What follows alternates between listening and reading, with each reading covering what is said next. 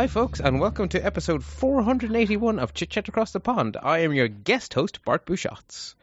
Alison is off, well, she's not quite sunning herself this time. She's off um, swimming with turtles on the Galapagos, and then I believe she's hiking up to Machu Picchu. So uh, it'll be a very energetic holiday for her, but that doesn't mean I'm any less jealous. Um, anyway, hopefully she's having a great time. In the meantime, I'm taking over the show, and I have found myself a guest to interview for Chit Chat Across the Pond, a fellow Irish accented person. Um, I would like you to welcome Dermot Daly, who is a Mac, dev- or not a Mac developer, a, a mobile developer. Hi, Dermot. Hey Bert, how's it going? Not too bad at all. So you you've been on my show, um, Let's Talk Apple, but you haven't been on anything on Alison's uh, Little Empire. So do you want to just sort of explain to the listeners what it is you do? Sure, I, I run a mobile app development company here in Ireland called Tapadoo. Um, so we've been knocking about since, well, pretty much since the iOS SDK was released. So uh, around 2009, where we, we set up the company. Um, we, you know, we've got customers in Ireland, UK, USA. Uh, we've done apps from everything for startups up to some of the world's biggest brands. Um, we do iOS and Android, so I guess that's kind of it. Cool. And so the the reason I asked you on as a guest is because, like, those of us in the Mac world, we know the App Store from well because it's the way we, it's the only way to get apps onto our iOS devices, and it's a very popular way to get apps onto our Mac. So we, we sort of see the App Store as a user.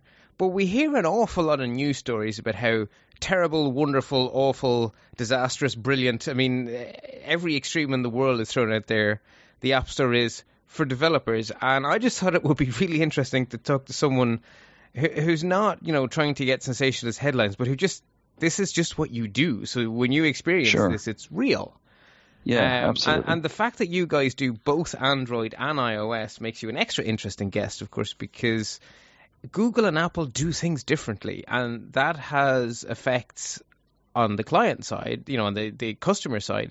But I'm imagining it also has effects for you as a developer. I imagine you have a notably different experience with the two app stores. So maybe that's actually a good place to to start. Actually, so you you work with both. So how are they different? How do you find that the two companies are different in their developer relations? I guess I guess when well when it comes to the app stores, the diff the difference is around um, the policies for getting in, and I guess um, you know approvals and so on. So the way it works on the iOS side of things is you submit to Apple, you wait for a review, uh, review happens, and you get accepted or you get rejected.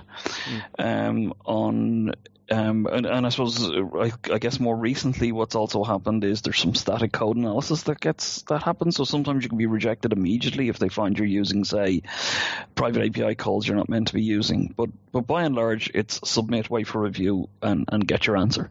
Yeah. Um, on the Android side, uh, the Google Play Store. Now, of course, there's multiple stores, but we, we mainly only put stuff into the Google Play Store. So, so that's the Uh, official store. So the other stores are stores run by third parties or stores run by other handset makers. Well, third parties mainly. So if you think about it, for example, Amazon have a store. You Right, know, and okay. you can you, you can submit your, your, your apps to Amazon store, uh, which uh, I assume is kind of mainly for people with, with Fire devices. But you know, you can configure multiple stores on an Android device. Okay. But anyway, with, with, with the Google Play Store, the big difference is there isn't really a review. Uh, there's a little asterisk beside that. Uh, it used to be you put it into the store, you wait for a couple of hours, and it's in. And in fact, the, the policy used to be that if if Google got enough complaints, that'd be why they'd pull it from the store. So they kind of it was a bit of a wild west. They'd let anything in, um, and and use kind of uh, exceptions to pull pull it back out of the store. So it's, it's almost a mirror image of how Apple did it. Right. Um, although of late uh, there is some static analysis going on, and there does appear to be some level of uh, approval happening. Uh, that's certainly what we've noticed over the last few months. I, I don't know how, how long ago that started, but that seems to be the case. Certainly still quicker. Um, but there there is a slight difference in policy there. Something that the, the news stories have led me to believe is that since Phil Schiller took over the App Store on Apple's side, there's been quite a few changes, and generally speaking, it seems that Phil Schiller is trying to make the the, the process smoother or quicker? Well, both, I think, for for you guys. So have you have you noticed a change, an improvement in review times with Apple? Yeah, no, the app review times have definitely dropped of late. And um, there's a very good site called appreviewtimes.com. And what they do is they encourage developers to tweet their own app review times and they correlate that information and public and publish the, the results. So it's like crowdsourced information for app review times. Right. Um, and, and, we'd often refer to that if like, customers always ask. It's always a, a source of tension for customers, to be quite honest with you. But um, it is it has actually got a lot easier. And in fact, you know, to be quite honest, a lot of the um, the horror stories from years ago, they're not as bad anymore. So it used to be you'd put something into the store, you had no idea whether it was going to get through. I remember the first app I, I submitted, you know, it took nine days or something, you know. Oh god, that's and, nine and, days of absolute nail biting, I, I imagine. absolutely, it was my first app putting into the store. It's 2009. If it goes in, it's going to go well, and I'm sitting there with nothing. It's a black box, and it, it it used to be quite amusing with customers because what, what would happen is we'd say, okay, we're submitting your app today and here's what's going to happen. We are not going to hear anything for five or six days and nothing we can do in the meantime will change that. But what's also going to happen is in three days' time, you're going to get antsy and get in touch with us and ask us, is there any update? And that always happens. Always, you know. So now it's not really as, it doesn't seem to be as bad. And certainly, I suppose the other thing is, um, the horror stories from years ago are when when it was all new and people were trying stuff on. So the rules were written, but you know some of them might have been open to interpretation. So people were trying, you know, trying to do things that they Feeling probably should the edges, or looking for the edges exactly. So we we kind of have a good idea where the edges are, and um, you know in in in our what are we? We're at this eight years now, I guess. In our eight years of doing um, app development, we have had no rejection, no all out rejections, apart from one, and that one was a project where when the client came to us, we said we don't think this will be approved as an app, and it was a very short project, and they said we'll take a punt on it. And, part of the problem was it was a very short project. It was so it was so simple that we didn't think they'd they'd approve it, and it got rejected, and it was time sensitive. The time came and went, and the client didn't really care. So in in all those eight years, we've had one full on rejection, and we predicted. Okay, so it's you haven't found it to be this capricious hell or anything like that. No, I mean uh, you know, you can fall afoul of it. I mean, you know, you can, you, you, know, sometimes you might have done all your testing and then Apple find a bug, in which case that's an instant rejection. You know, if if they found a crash or something. But I've I've never felt anything was unfair. I, um, we had one once where um, it was for a mobile operator and it allowed you to upgrade your um your plan in app so basically, you're going from a 20 quid a month to a 30 quid a month um, service or something like that. And they rejected that and said, you have to use in app purchasing for that. And I was able to go back and quote to them their own rules that said if the goods and services are, are provided outside the app, it's against the rules to use in-app purchasing. So I just did a, a an actual kind of um, appeal, and right. they came back immediately and just put it straight in. And, okay, so the, I guess the appeals process has probably evolved a lot. I mean, it seemed looking at it from the outside, it seemed the initial appeal process was Twitter. Yeah, I guess. Yeah, yeah. Well, I mean, the the, the thing is, the, we've obviously seen a lot of high profile ones of those, but you know, I, I kind of feel for those because what happens is, um, I I read about one just yesterday where, um, uh, somebody has written an app that tra- that tracks all drone strikes, uh, and it's a way of raising um, awareness of drone strikes. Right. Uh, that's been pulled from the App Store a few times. Um, but I also remember one. I think um, when pCalc did a, I think they, he he did a, a today widget, so that you could completely use a calculator in your lock screen. Um, and initially, Apple rejected it.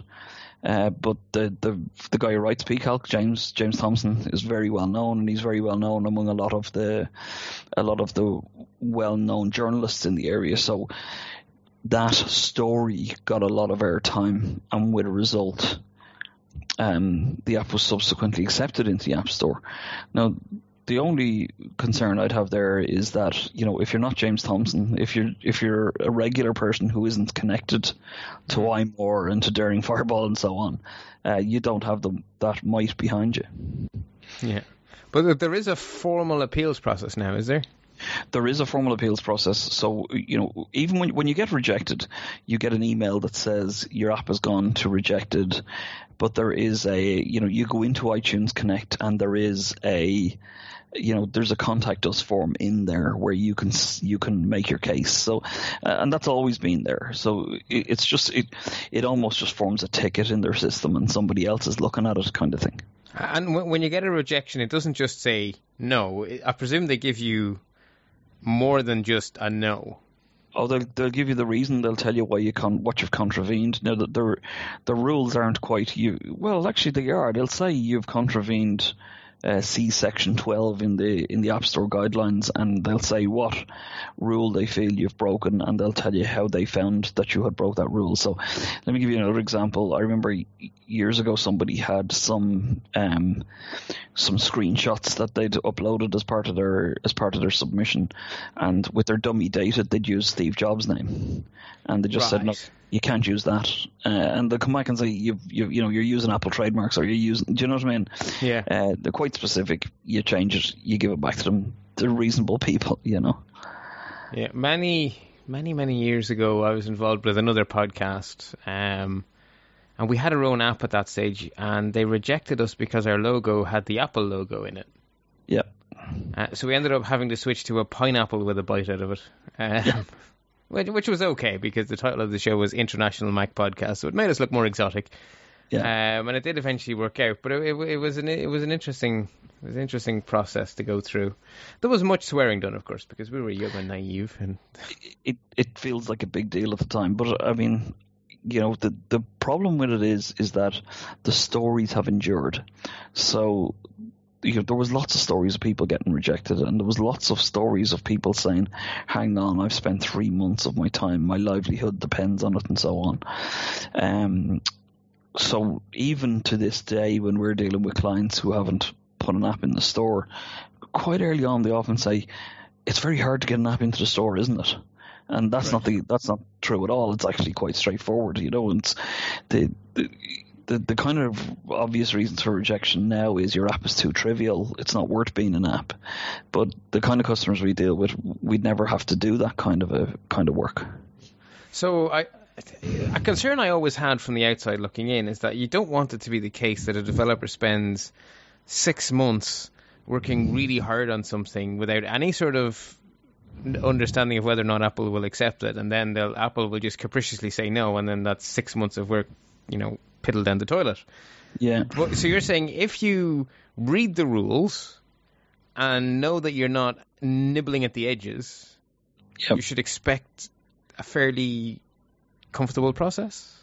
Absolutely, it's it's it's not that onerous, you know, um, and certainly when, when we have apps with things like Crashlytics in them, mm. you know, we've seen them going into review and they get a cursory glance. They're not even getting um, you know, a major test or anything like that. You, they, you know, you might find that your app is being checked for, you know, five minutes, three minutes, that sort of thing. You know. So I guess if they find they crashed, then it really that's not a good sign if they can crash it in three minutes. No. No, but I always think a, very good app can be can be demoed completely in about a half a minute. You know, a good app does one thing and one thing well. Now, of course, there are um, exceptions to that, but you know, a lot of the time you know, you take an app that's really popular, you know, Twitter, you pick it, you you you open up Tweetbot, you send a tweet and you you hit send and then you close it again. You know, it's you're in and out in forty seconds. Right. Okay. Yeah. So yeah, that's true. Okay, and, and yes, that's interesting. Now, eh, you're saying that there is also now automated stuff going on. So I, I presume when that reports back to you, it's also pretty specific on what's going on. Yeah, so that, that, that's they will come back and say, you know, our tests have shown that you were using a private API, for example. It might be an undocumented API that somebody's found, um, and there's a number of ways to do them because because Objective C is runtime bound and Swift is as well. You can, uh, you know, you can call methods if you know their names, and also you can do stuff like load libraries at runtime, but by and large, you're not supposed to. So they can just check for that sort of stuff. You know, if you if you run uh, nm on a on a on a library file, I think it's nm. It's one of the command line tools. You actually get the symbol table. You know, so if they see the symbol table and see that you've actually called, a, a, you know, they, I'm sure they've got a kind of a blacklist of of things they don't want you calling. Yes. They're going to just auto reject it. Yeah. And, And and, it- and I it will say, a will it? That's just constantly updated. Um, I can't remember off the top of my head if they tell you exactly um, Which symbol? which symbol, but I, I do know, for example, that every now and then one of the big third party libraries will get hit. So if you take, for example, um, over time they've they've deprecated the calls to getting the device UDID because more Right. often than not it was being they were being used by ad networks to, to gather stats across apps, which obviously, you know, could be seen as a privacy violation. So Yeah. they they over time um, deprecated uh, the UDID call, but they would have also kind of you know started to say, well, your app is making this call that we don't want you to make, and you'd find somebody like Flurry or or Crashlytics coming out and saying, okay, we've got to update our library, and you'll have to update your apps. Okay, so and of course you would be compiling in that library. So if you're using version one of the library, you'd have to Exactly. get version two from them and recompile your app and then resubmit your app, I guess. Exactly, exactly, and, uh, and by and large, they're not too bad on apps that are already in the store. Uh, although lately, um, there was a, a pretty big call in the last, I guess, in the last three or four months.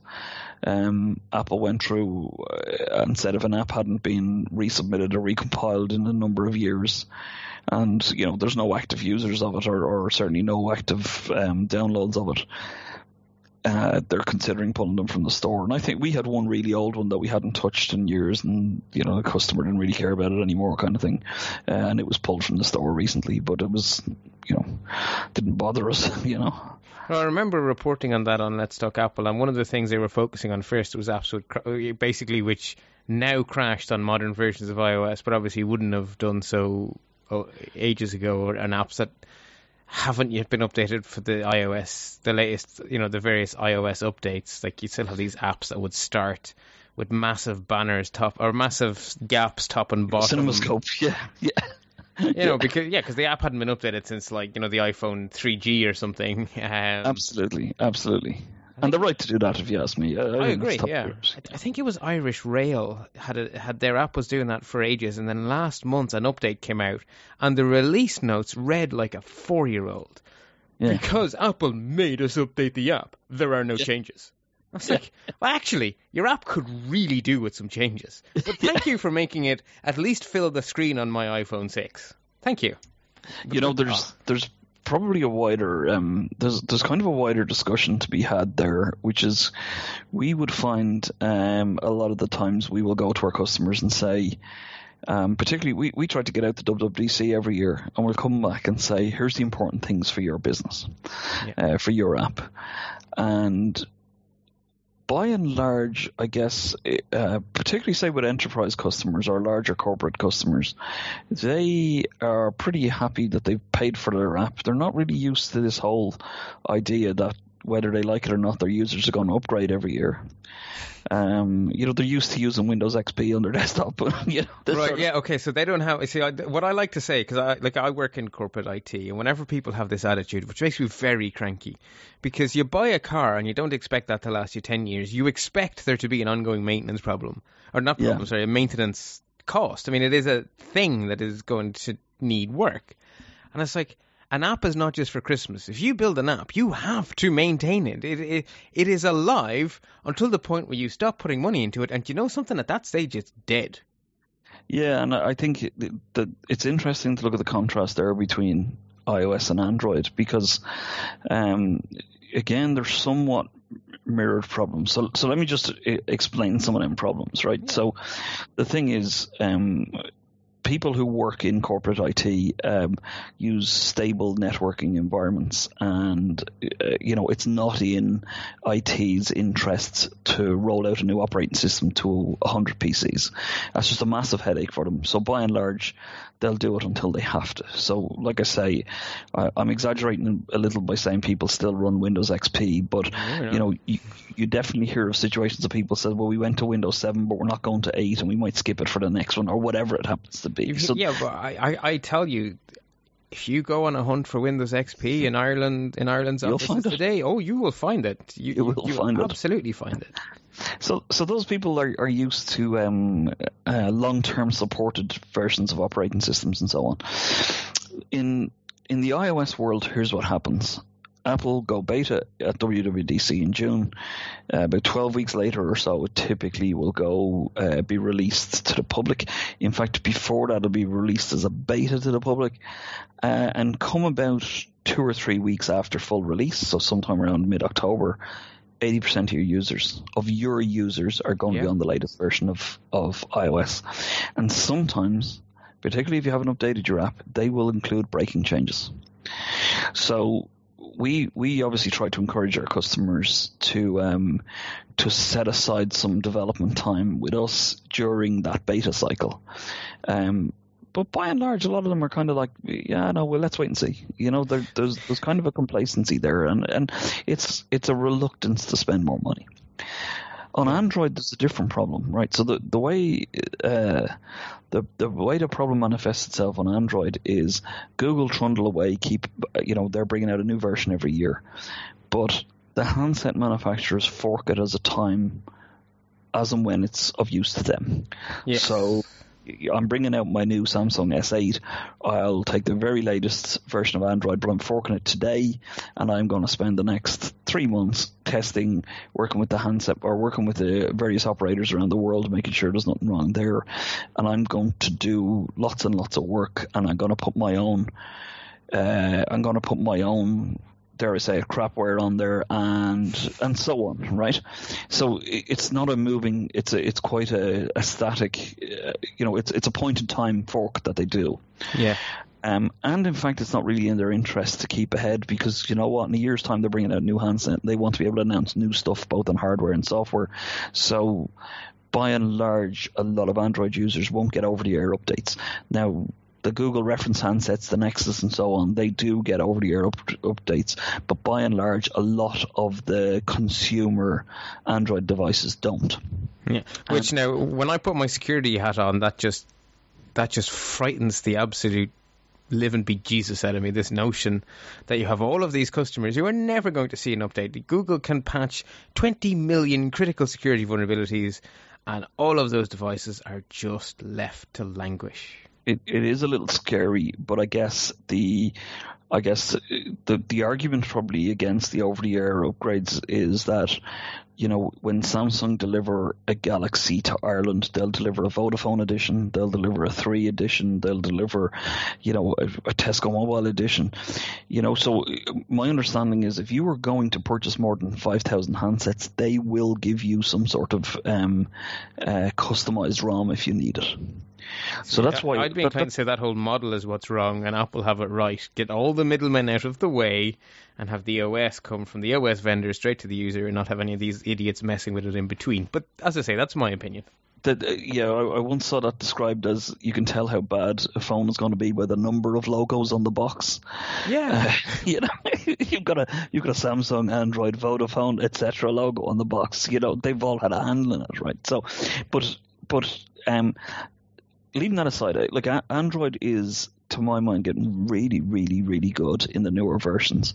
However, if you looked at the take up today of the latest version, you'd still see it's in kind of single digit percentages because of the aforementioned reasons. So as a developer, does that not infuriate you no end because you're looking at the the stuff at Google I/O and they're announcing these really cool features, and you're sitting there going, I can't use these because it's only five percent penetration. Yes, is the short answer to that. Absolutely, okay. it really does. And and not only that, but because because of that, we also find ourselves having to be quite backwardly compatible. So we we typically have to go back uh, quite historic on Android to maintain a wide spread of what's likely to be on the customer's handsets. In in iOS, the recommendation we always give to our customers is the current version and the last minor version. So, for example, t- today we would say to people, support iOS 10 and 9.3, but don't go back any further than that. Um, probably gives you like way into the 90% coverage. It gets you way into 90% coverage, but um, you know, we still have a similar problem. I will go to WWDC, see lots of cool features that I will not be implementing for at least another year, because our customers will, st- you know, our mm. you know, our clients still want to get. Um, it's funny, a, a, customer sees something bigger than three or four percent, they consider that a big part of their audience. Um, you know, we, we find ourselves trying to argue the toss because, you know, if somebody's 2% of your audience today, it's only going south. you know, yeah, they're not going to be 4% tomorrow. They're going to be exactly, less. Exactly. So, um, and, and would you believe, like this evening before I started this call, I was, I was writing one of those emails. Do you not have it in text expander to just copy paste that same answer? Um, that's interesting though. So I guess so does that mean that bug like so you're so features get you don't have the problem with the app stops working because the OS stay way behind than Android. But if there's a known bug, you're left working around that for ages, are you? Um, by and large, yes. But in fairness to Google, they have done some great stuff um, where where you can upgrade what's called the Google Play services, and that would have a lot of Google's APIs in it. So that can be updated in, independently. So what you can do is on launch say, well, this app needs Google Play Services version whatever, and you know that's an easy thing for a user to download and upgrade. So, so okay, so that, does uh, the idea wasn't so that's kind of like an OS within an OS almost. So, so you know the way in Apple Land everything is you, you have Apple's standard libraries. Sure. So does Google have a similar set of standard libraries which they now package as part of the App Store?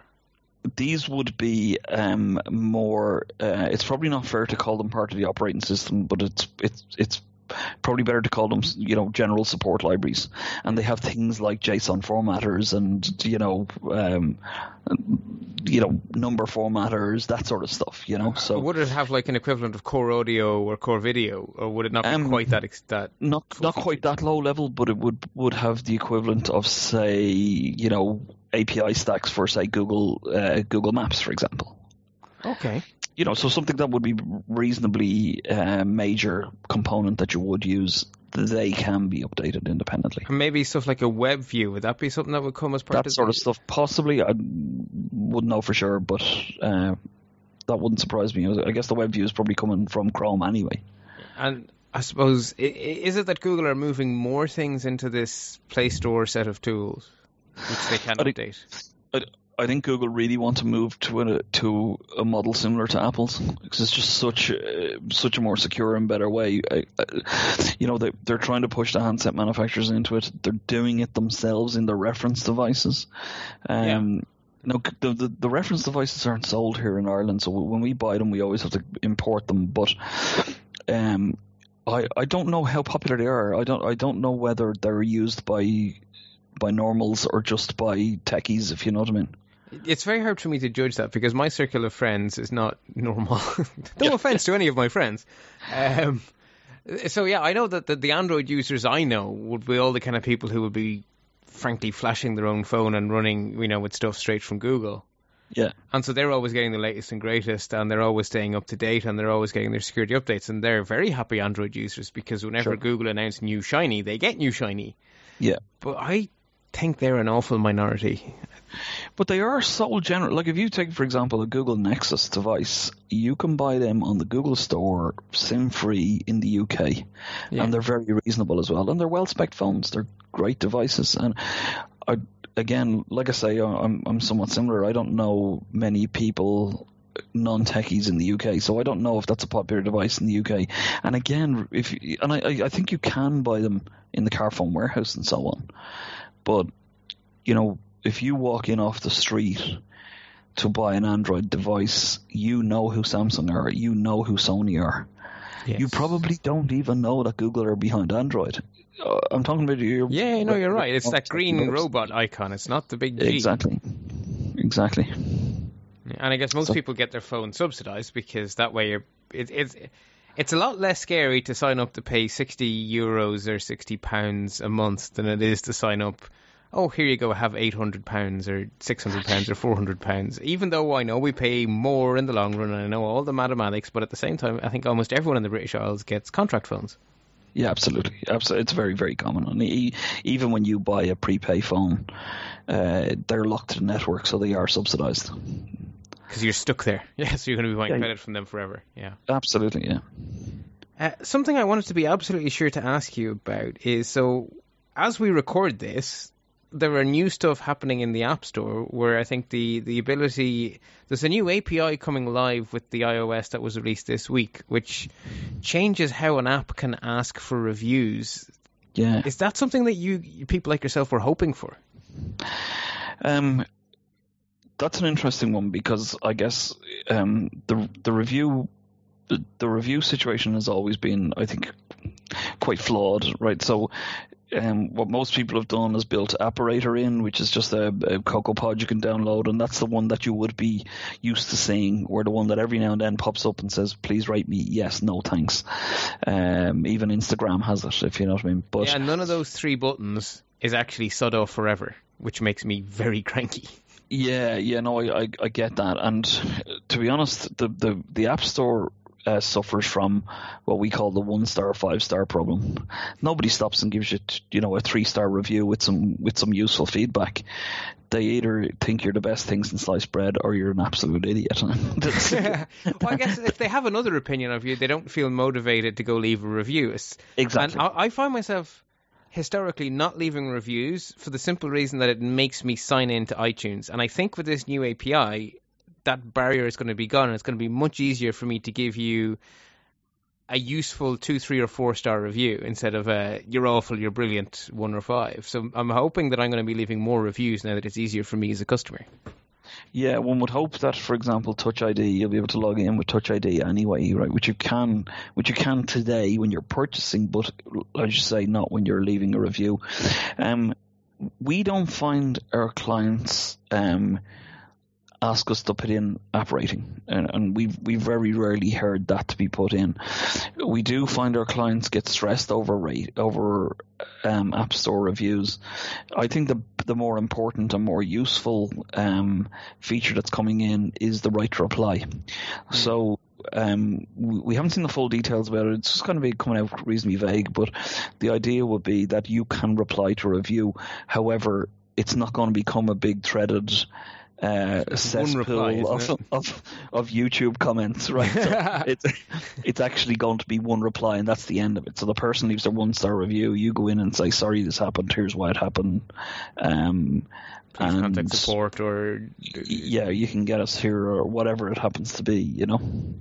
or actually if you click on this icon then this icon does exactly what you say you want or yeah because a lot of the time this uh, problem exists between keyboard and chair or I guess between touchscreen and Some sometimes it bus can be- or wherever be wherever it is error. Sometimes it can be out. Like, let, let me give you an example. We we've done a, uh, an app recently that's a medical device. So it's, it's Bluetooth connected to a medical device. So full FDA approval, um, serious work on um, in terms of formalized testing, serious work on upfront design, all that sort of stuff.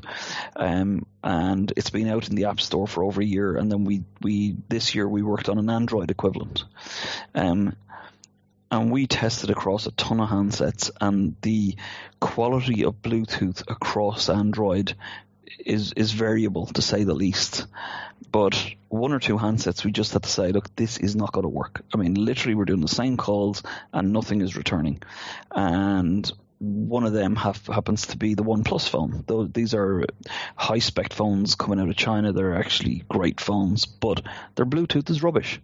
And um, so I was just looking in, in the App Store there today, and it had a one star review saying, "I bought this product.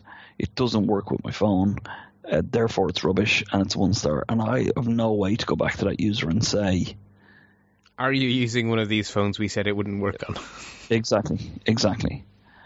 Um, or even, I mean, our, our client might might happily give them a refund and say, you know, send the product back. We understand it's not going to work with your handset. Sorry about that. But the the distance to your customer has to your end user has always been a bit of a problem. Um, and again, I understand why they do it because do you, do you really want people sidestepping the app store and then getting into their own bun fights, if you know what I mean? So, um, well, and it's, looking it's at it from the outside, you know, from my point of view as a customer, I love the fact that I can buy something in the app store and the person who wrote the app has no ability to spam me ever. Sure, sure. But it, but how would you feel if, um, you know, if if you really wanted to get useful help they're going to need a way to get in touch with you somehow. But the App Store always has a link. If you go to the app in the App Store, there's always a link to support. True, yeah, yeah, yeah. It does have it does have a link to support. So I, I mean, I have I have bought apps that have not that have gone weird that I have needed to contact the developer, and I have never not been able to contact the developer. And at that point, you probably have shared an email address with them so that they can yeah. respond to you or whatever, or Zendesk. Yeah, exactly. Like and at that stage, yeah. I'm initiating a contact, and that's perfectly fine because that's in my control. Yeah. Whereas in the olden days, if you bought an app off someone, they had your contact details, and you would henceforth magically get spam on that topic forevermore.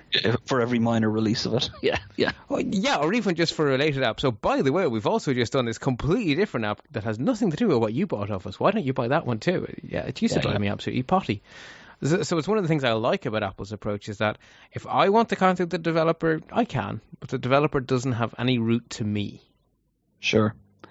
I, th- I, I think that the I guess the counter argument to that is that some people have have only released their software through their app store. It is their business, mm. and they basically don't get to interact with their own customers um, at all. Well, I guess a and little I, bit through release notes and stuff. A little. Yeah, but but but I mean, I guess the the thing there is, uh, you know, release notes are only when they download your app, or only when they go look for you in the app store. You might have a very good reason for for interacting with a customer, and you might have a very good reason to need to interact with a customer in a timely fashion, and you literally can't. And and that might manifest itself as appearing to supply bad service to your customers, but you'd no way of actually doing that. I suppose in theory you could put a no- you could have mechanisms inside the app to put up a notification. Yeah, yeah, but the the, the problem with that is you you you got to have known that you may want to do that in the future. Yes, and and and frankly, um, you know, you just said a few minutes ago you hate being nagged for an app review. The, the same could apply where you know, you you the only way to make sure that I'm front and center with this is to pop up a modal in front of the customer, which is just getting in their way. So yeah, it doesn't have to be a modal. I mean, you, you know, you, you you could have it that there's just a little banner at the top saying, you know, by the way, there's going to be an outage next Tuesday. Sorry about that. I mean, it, it doesn't sure. have to be annoying. It's sure. I mean, I you know, it's so it's sort of one of the things I would think of because in my work as a sysadmin, we tend to have systems built in where we have the ability to pop up a banner when we need to. Yeah, and we you, might ju- you jump that. on a console and type a wall to everybody. Or well, yeah, I mean, you know, in, in the case of modern web apps, it wouldn't be all quite like that, but we would basically have a mechanism. Our themes for, say, our virtual learning environment would have an administrative feature built in where someone in the Center for Teaching and Learning or whatever could go in and put up a notice to all users, which will just it, sure. there's a predefined placeholder for within our theme and if there's no message, it's completely invisible. And if there is a message, then you know a, a box with a yellow border appears and says, you know, Auga, there's shed, there's terribly sorry for the short notice, but there's scheduled maintenance in five minutes. Sorry about that, or whatever. Yeah, look, I, I, I get what you're saying, but I mean, the, the thing is that becomes um, that's almost something that you have to build almost like a feature in an app, and uh, mm. many apps can be very, very standalone. They can, do you know what I mean? They can work with you know, a, we've got a single system in place, and now we have to add in intercom or Apptentive or something like that, yeah. just in case, if you know what I mean. And now we're paying for third-party software just in case. And I think, I you kind know, of argue that Apple should provide that kind of thing as part of the core. Yeah, you could pro- you could probably make an argument. I, I think the the point I'm making here is that you know there's uh, there's two sides to that argument, and and both are valid, right? The the, Yes. the end customer's point of view is, uh, you know, very very well respected by the way by Apple, whereas the app developer's point of view, they, the, you know, there'll be a lot of app developers who feel their hands are tied by not being able to somehow get in touch with what ultimately are their customers, people who have paid them for their product. Um, I was at a talk a couple of years ago at uh, Singleton, a a conference in Canada, and the guys who wrote uh, was it TextWrangler? I think it might have been TextWrangler. So it'd be bare bones. It was Bare Bones, yeah, yeah, yeah. The guys from Bare Bones um, gave this really long talk about why he was leaving the App Store, and he had five or six really compelling reasons. But it was always, it's not quite this reason, it's not quite that reason, but all of them were a way of making his points of how the Mac App Store were making it difficult for him. yeah, and uh, the thing is, their app is not a good fit for the Mac App Store. Well, it's not because it needs file system access. I mean, that's that's the big problem there. But It's part of it, but also a terminal integration. Like, I mean, the stuff they're doing, it's a hardcore developer app. And I love uh, the BBEdit. Like, it's it's a great app, but it's not it's not your typical app. no, it's not. No, but it's it's one of those that's been knocking around for a very, very, very long time. I, yeah, I don't know. See, Apple seem to be targeting sort of the the ninety percent with the App Store. They're, they are, of don't seem interested in the hundred percent. They are, of course, and uh, like I say, a, a lot of the arguments, you know, the the app developer's point of view, I, I think they're very real, but um, eh, they are somewhat marginal in the sense that a, a lot of people can release a perfectly fully functional app through the Mac App Store because they don't need things like file system access. Yeah, I'm kind of actually surprised because uh, I'm I'm guest hosting Alison's other show this weekend, and in prep for that, I decided to do an app review because I haven't done one of them in years on my blog. And so there, there's an app called Magnet that lets you rearrange windows on the Mac into like prearranged patterns, like you know, say Yes. quadrants or whatever. Yes, That's I in the Mac App Store, and that's actually compatible with all the various APIs that Apple now make available through the Mac App Store. That amazes me that an app like that can now work through the App Store. So obviously, Apple have been expanding their APIs. I think it uses the accessibility APIs to do its work. Sure. Yeah, and I, I look at. I mean, the big argument that um, the big argument that a lot of app developers are making, particularly around the Mac App Store, was you can obviously make exceptions because your own apps work perfectly well. So you know we've got Pages and Numbers and and Keynote, um, which are Mac App Store ac- apps but aren't sandboxed effectively. Um, so the, I think what what a lot of the app I'm talking about Mac developers now we're we're kind of saying why isn't this just a set of entitlements that we apply for we get them if you grant them to us and now our app can do you know good I stuff I think that is. I mean, technically, that is how it works. The thing is just that Apple haven't written an Apple are the only entitlement for every conceivable thing because you can always come up with something else that there should be an entitlement for. But I think the number of possible entitlements is, has grown significantly over the years. it, possi- it possibly has it possibly I, has I know there's no way magnets could have been in, or magnet could have been in the App Store w- in the first year of the App Store. There's just no Sure. way there were entitlements for that kind of thing back then. yeah as a user I'm a big fan of the Mac App Store um, I love the fact you get a new Mac, you I'm go not a Mac developer you know so You, you go, you get a new Mac, you open up the App Store, you go to the Purchase tab, you go click, click, click, click, click, click, click, click, click. It's your Mac now. Yeah, yeah, no, it's it's fantastic. I haven't bought a new Mac in a few years, but I think the last time I used I used the um, upgrade from an old Mac, and you know, a couple of hours later, I had my exact same environment. It was great. Yeah. Uh, something else I, I would like to talk to you about, but it's, it's I don't know, it, it, it's potentially a, a controversial topic, but the Mac App Store has ob or, well actually no, not the Mac App Store, app stores in general, period, have had a an obvious downward pressure on price. Yes. how do you see that whole thing? Because I, as an end u- even as an end user, I'm actually disturbed by the downward pressure because I would like there to be more apps I can pay for so that I can so that good apps will be written. And I may be a weirdo in wanting there to be more paid apps for you know sort of the five to ten dollar price point. I sort of like to see more of. But I think I'm the exception, and I think that's why there's this pressure. Like even 99 cent, some people scoff at paying 99 cent for an app. Yeah, you know, um, th- this is a, a this is a genuine problem with the Mac apps or with the iOS App Store. Um, I know a number of app developers who had a living from the App Store and are now supplementing that with with contract work and so on. Um, certainly, the days of get rich quick are long gone, right? So, you know, in the first few weeks of of um, the iPhone or certainly of the App Store coming out, you know, you had somebody making a quarter of a million a day on a fart app and all that sort of stuff. That's all. That's all long gone. First right? mover advantage. I mean, yeah, it lasted Exactly. for a wee while. Uh, yeah. Um, and then I guess um, it still surprises me that sometimes people will come into our office and say, um, I've got an idea for an app and I'm going to make a bundle out of it. And the, the days of actually making money off the App Store are nearly gone. So the way I often describe it to a potential customer is this is just like books, it's like movies, it's like records. So for every Taylor Swift that's out there, you know, there's a thousand people who are talented but nobody knows them and make no money out of their music. Um, and I think that's the way it's gone, and it's, I guess it's disappointing. I think Apple um, started this wrong by by setting a kind of uh, four ninety nine was considered an expensive app. So when they when they launched with their pricing, they launched with a very cheap pricing model, and it it only went downhill.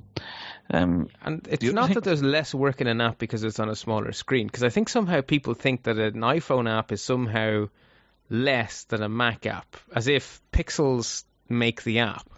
Th- th- this is one thing I find myself trying to explain again to, to new customers over and over again. And the way I always describe it is it doesn't matter whether it's running on a phone or a mainframe, it's written by the same type of skill set and- and it's custom software development for your needs.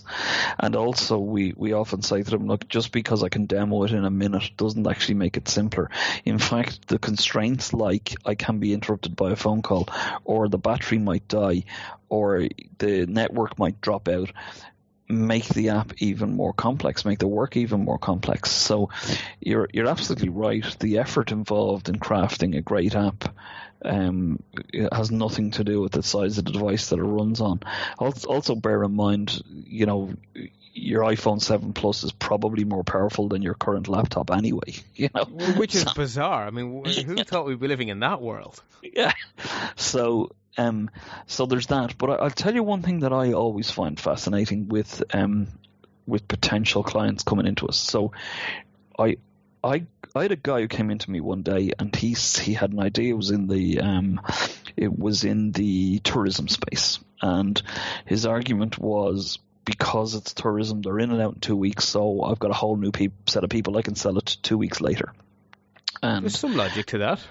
there is some logic to it. So, um, so I said, okay, well, let's let's let's play around with the figures a bit. So, um, how much are you going to sell it for? And he goes one ninety nine, right? And I said, eh, tell him about the thirty percent Apple tax and all that sort of stuff. Um, this guy uh, had with him, he had a, a brand new MacBook Pro on the desk. When he sat down, he took off his Ray Bans and he threw his keys on the table, and his keys were to a Mercedes.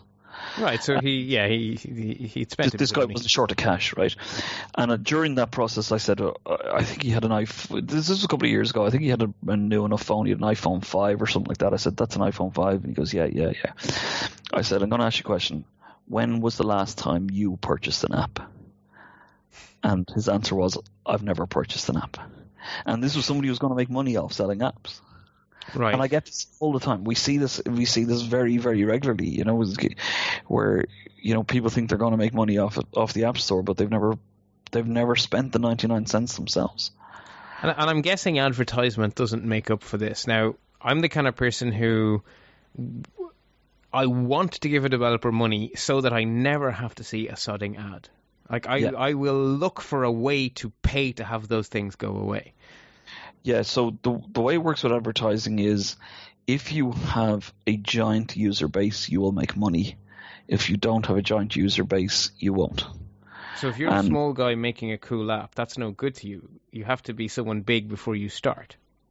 you or, or, or, your your your app has to hit a zeitgeist and remember as well so so this is why like it's not totally dead i do know some very um, successful um, independent app developers right mm-hmm. so um, if you take for example overcast by Marco Arment still seems to do very well um, David Smith's apps, Pedometer Plus Plus, and so on, Sleep Plus Plus, they seem to do quite well. But these guys are the exception. Hmm. You know, they, you know, there's, and for every one of them, I'm sure you can find 10 podcast apps in the store that don't do very well. Yeah. Um, I should probably mention Castro as well. Castro is by two Irish guys. It's a fantastic podcast app, and they do appear to be making a living off that. Um, but but like I say, these are the exceptions that are proving the rules. So it's not it's not totally gone, and you can do a good app and you can get noticed. Um, and advertising may be a model, but frankly, if you if you take for example, what sort of app becomes su- super super popular? Typically, they're the games. Now yes. you are now playing in a world with Electronic Arts. Now with uh, Nintendo, you're playing in a world with Pokemon you know, you know the the. How do you stand out in that crowd? The competition's just phenomenal. It's people with with, you know, mega mega bu- mega mega marketing budgets. Yeah. and last summer, I think it was at WWDC, Apple sort of well, they changed the rules so that you could have subscription pricing, and the hope, I think, was that that would give an avenue for developers to to have some ongoing revenue in the App Store. Has there been any sign of that panning out? They have. Um, so the the the the things I have heard about that is well, the, first of all, the subscription model you still have to provide some sort of ongoing thing. So be that a um, be that new features or whatever, you can't just say you've used our app for a year, give us another year's subscription.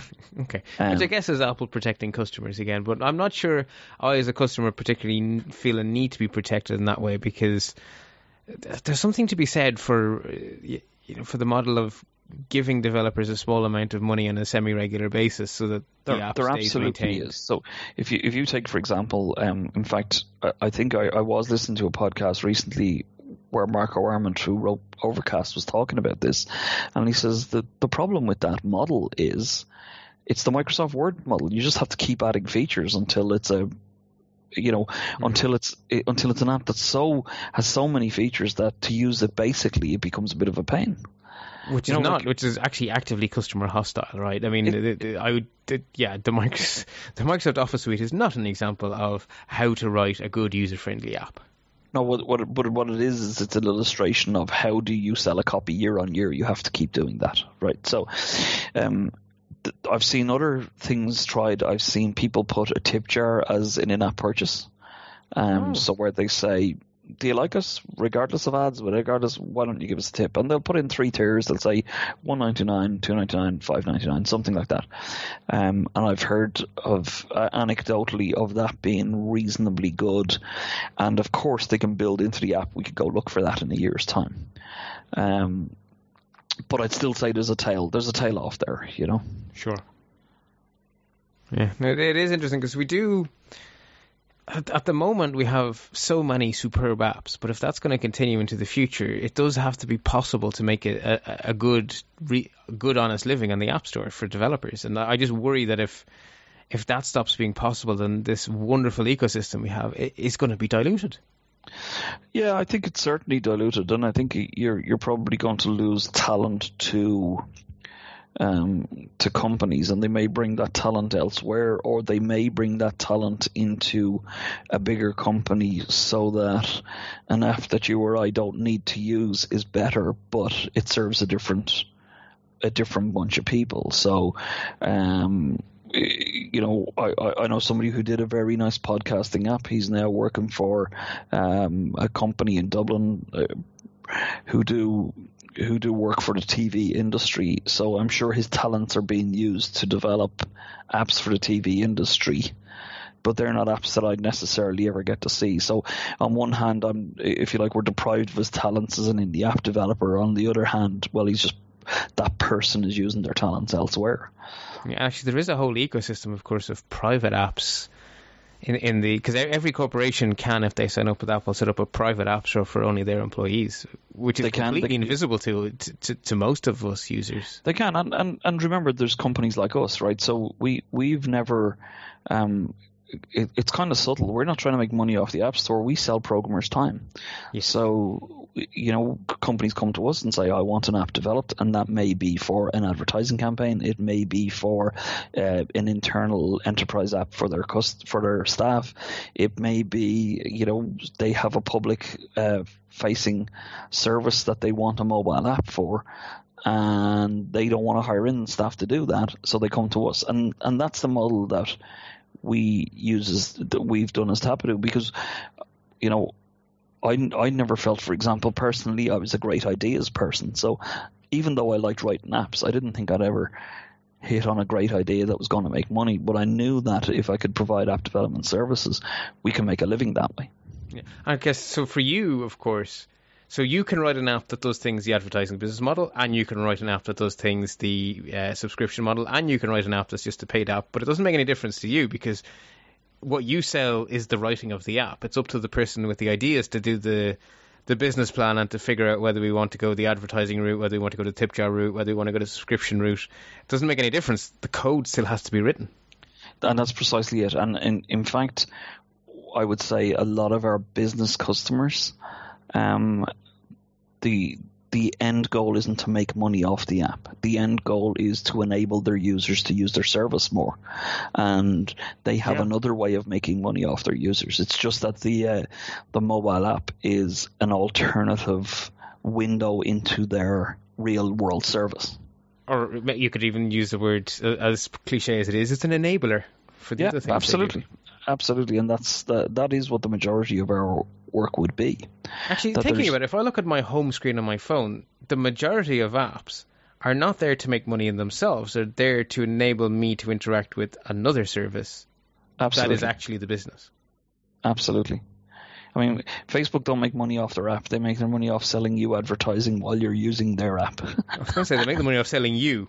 You can just Yeah, stop there. exactly. Yeah, yeah, yeah, yeah. Yeah, but I mean, the Irish Rail app isn't there as a money maker for Irish Rail. It's there because they want your bum on a seat. Absolutely, and the the idea being that you know what you're you need to go from Dublin to Cork, you need to go there later on today. You don't know the information, but Irish Rail can provide it to you really quickly because it's in the palm of your hand, quicker than Bus Éireann can, and that might be the reason you'll take the train rather than the bus. And that goes, I guess, doubly, triply so if you're in the greater Dublin area and you literally have a choice between do I grab the Dart, do I grab the Luas, do Absolutely. I grab a bus, do I grab a taxi, do I grab an Uber, do I grab a Dublin city bike? Exactly, exactly. And we've, as it turns out, we've apps for all of them, so you'll end up your favorite app. So either way, we go through your great work. Yeah, it's, it's, it's an interesting model, all right. Um, is, is there anything you feel I should have asked you that I didn't, that you think w- that, we think we should talk about in this conversation? I know that's an Uh, evil question, but I, I feel I should give you that opportunity. Uh, I I guess the norm at this time of year would be to ask had we applied for WWDC tickets. Oh yeah, that that's all going on, isn't it? Yeah. Yes, So? the WWDC tickets you could apply for from two nights ago, I think, to not yesterday, day before, I think it was. Um, so yes, we have applied. Is the simple simple answer, and, we're no, sending Apple one of our haven't staff to given out. to go. Sorry, say it again. Apple haven't haven't given the results yet, have they? No, it closes on the 31st, and you will know by the 3rd. Um, and then we did get a ticket for Google I/O, so one of our staff is going to Google I/O, which should be great. Oh, actually, I just realised what I meant to ask you, and I forgot to jot it down. Uh, do you notice a difference in how prepared Android customers are to buy rather than you, you get stuff through ads compared to iOS customers? Is it, like is the balance between purchase versus advertisement different on the two platforms? Um, overwhelmingly, people are more likely to purchase in an iPhone app than they are in an Android app. Okay, so Um, that's not that's not just change. stuff we hear people say. That that's backed up by reality. We see that all the time, all the time.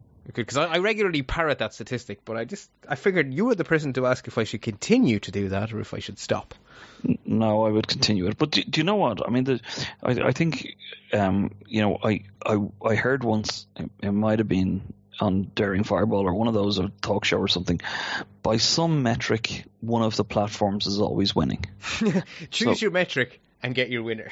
Absolutely, and I, I mean, you know what? Like, um, Android is a much higher penetration worldwide now. Um, Apple would have more share of the money.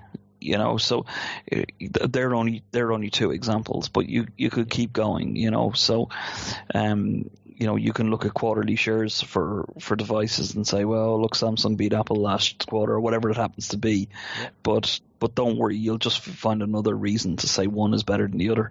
Frankly, we're now at a stage where, to some extent, these are platform plays. You know, it's it's it's as much about do you want your um, you know, do you want your your Dropbox or your your Google storage, or do you want your iCloud? You know, that's all part of the play as well now. Um, I think you know what other hardware you carry comes into it. So, you know, personally, I carry an iPhone, I use a Mac. It all kind of works together. It's not as great as everyone said it used to be. or, or I don't think it was ever as great as everyone says it used to be. I've, I've been an Apple user for a very long time. It's always been better than what's going on in Windows. It has never been a panacea. It has never been a paradise. It has never been a utopia. It's just always been a little bit less rubbish than everything else. Yeah, you're probably right. I, I, I, tend to agree with that. I, I, tend not to admit that openly, but you're right. Yeah. I mean, it's Apple stuff has always been weird. Like, how long has iTunes existed? It's been pretty awful for almost all of its existence. Yeah, but I think it's trying to do too much. It, it's yeah, it is definitely. Yeah, it's it's doing way too much. Yeah. Anyway, that's oh my god, is that ever a whole other conversation? Um, we can yeah, go yeah. on for hours and hours on that one. Uh, thank you very much for your time. It's been a, a really fun conversation. Uh, do you want to remind the listeners again uh, who your company are? You, you might get some business out of it. Who knows? And uh, where they can follow you on social media, or whatever, if if if they want to hear more about what you have to say. Very good. Thanks very much. Yeah, so the company is tapadoo.com, T-A-P-A-D-O-O.com. Um, and the, I guess the easiest place to find me is on Twitter at Dermdaly, which is D-E-R-M-D-A-L-Y. Excellent. Again, thank you very much for your time, and uh, fingers crossed in the WWDC lottery. We, we'll be thinking of you. Great. Cheers. okay. Bye. Bye bye. I hope you've enjoyed this episode of Chit Chat Across the Pond. This is an unsponsored show, so if you like what you hear, you can help support the show by using the Amazon or App Store affiliate links you'll find over at podfeet.com. I love feedback, so if you have questions, comments, or suggestions, you can email me at allison at podfeet.com. If you want to join in the conversation with other listeners, you can go over to our Google Plus community at podfeet.com slash Google Plus or our Facebook group over at podfeet.com slash Facebook. Thanks for listening and stay subscribed.